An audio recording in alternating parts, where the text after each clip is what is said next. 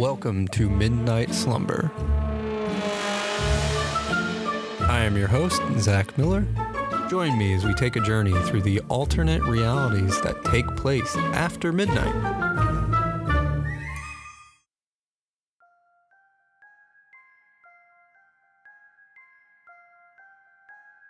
This week, our adventurer throws a Halloween party that's quite spectacular. However, it's when everyone leaves that things get spooky. Enjoy this frightful story of a Halloween party crasher.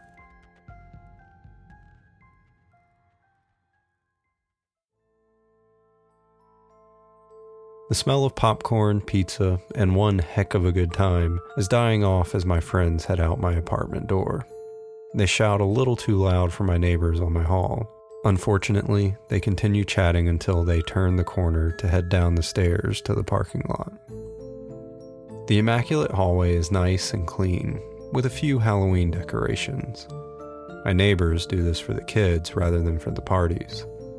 My door is decorated with cutouts of bats, pumpkins, and skeletons. It might be my bias, but I think my door has the nicest decorations in the hall. Shutting my door quietly without turning around, I know I have a mess of pizza boxes and sodas to clean up. It might have gotten a little wild for a smaller Halloween party, but at least everyone could go home safely. As I view the mess in my living room, I am surprised that it's not as bad as I thought. Most of the stuff has been thrown away. Just one pizza box with a few slices of cold pepperonis are left. A bottle of root beer is half drunk, and my smiling pumpkin flickers outside my porch window. As tired as I am, I don't want to clean all this up. My orange cat, who typically only runs on one brain cell, looks at me inquisitively. He has one blue and one green eye, which both stare at me, communicating that all I need to do is put the pizza box in the trash, blow out the candles, and then I can head to bed. He will have fun knocking the empty cans around while I sleep. I am unsure if it's my cat or how tired I am, but what has been communicated through a look sounds like a great plan. I toss the box, put the last few slices wrapped in tinfoil into the fridge, blow out the fun pumpkin spice scented candles, and head out to the porch. The pumpkin sitting on the glass table is no longer there. My deck isn't huge, and it's three stories up, so it's not like anyone could have taken it. I peer over the railing to see if it somehow rolled off the table and over the bars, which I know is impossible, but I look anyway. The grass below looks fine, no signs of pumpkin pieces or a ladder. I wonder if I was seeing things that maybe one of my friends took it with them when they left. I step back in and slide the doors shut, locking them for safety. My cat still sits on the couch staring at me impatiently as he wants to play. I reach for one of his toys when he jumps and swats one of the empty cans. I laugh, feeling foolish as I was right about his stare. I kick off my fancy black shoes and decide it's time to go to bed. I'll deal with taking the decorations down in the morning. I start to enter my room when my cat meows to get my attention. My cat has his back arched and is hissing at my doorway. I pause, taking a step back, and shout into the room. Come on, guys. I saw the pumpkin is gone, so whoever's left, step out of my room. I stand there waiting for a response, but nothing. Moving closer to the couch, I reach next to the fridge, grabbing my flashlight and bat. I slowly step into my room. I don't intend to swing on my friends, but if someone uninvited is in here, I want something to keep them a reasonable distance away. The room is dark and quiet. Scanning my flashlight across the room, I slowly make my way over to my lamp. Stepping over clothes and some of my cat's toys, my room has never felt so big and creepy. I flip the lights on, revealing an empty bedroom. My closet is open, so I can see that no one is hiding in there.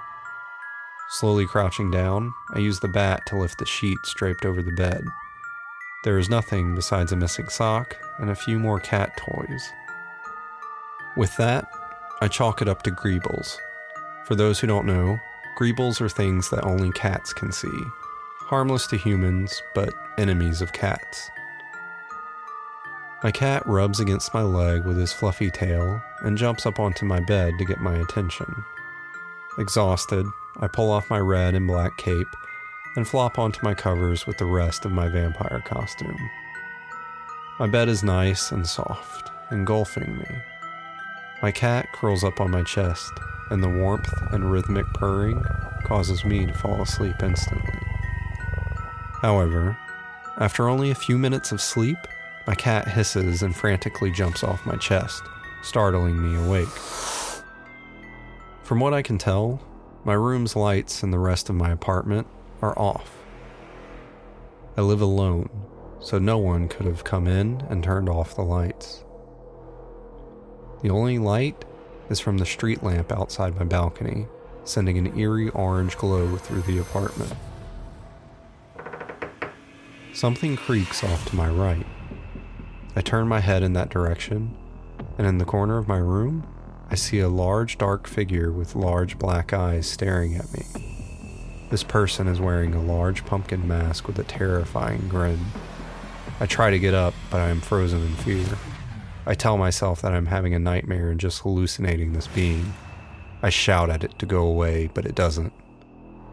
Instead, the person quickly crouches down on all fours and crawls to the foot of my bed. The eyes of its mask are the only things visible. It stares at me. I try to move, but my body won't respond. A deep, eerie laugh rumbles from the mask. It slowly rises, revealing a mouth that can move and has sharp, razor like teeth.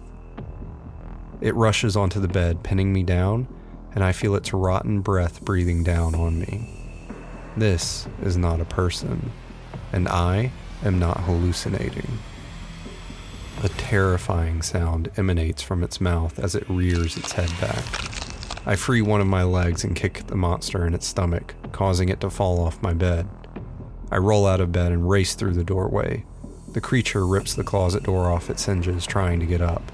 It screams a scream of an endless depth and immediately chases after me. I grab my bat and swing. It connects with the monster's head, breaking the wooden bat and causing it to stumble into my fridge. The impact causes the bottles and other items in the refrigerator to break, but the creature shows no sign of damage and looks angrier. I turn, swoop my cat into my arms, and race out of my apartment.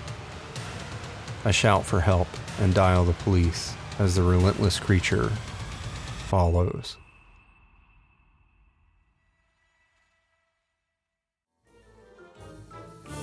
Thank you for listening. We would love to hear your thoughts on tonight's episode. Please leave a comment, a good rating, and follow us on our social media pages in this episode's description. I'm your host, Zack Miller. Have a good midnight slumber.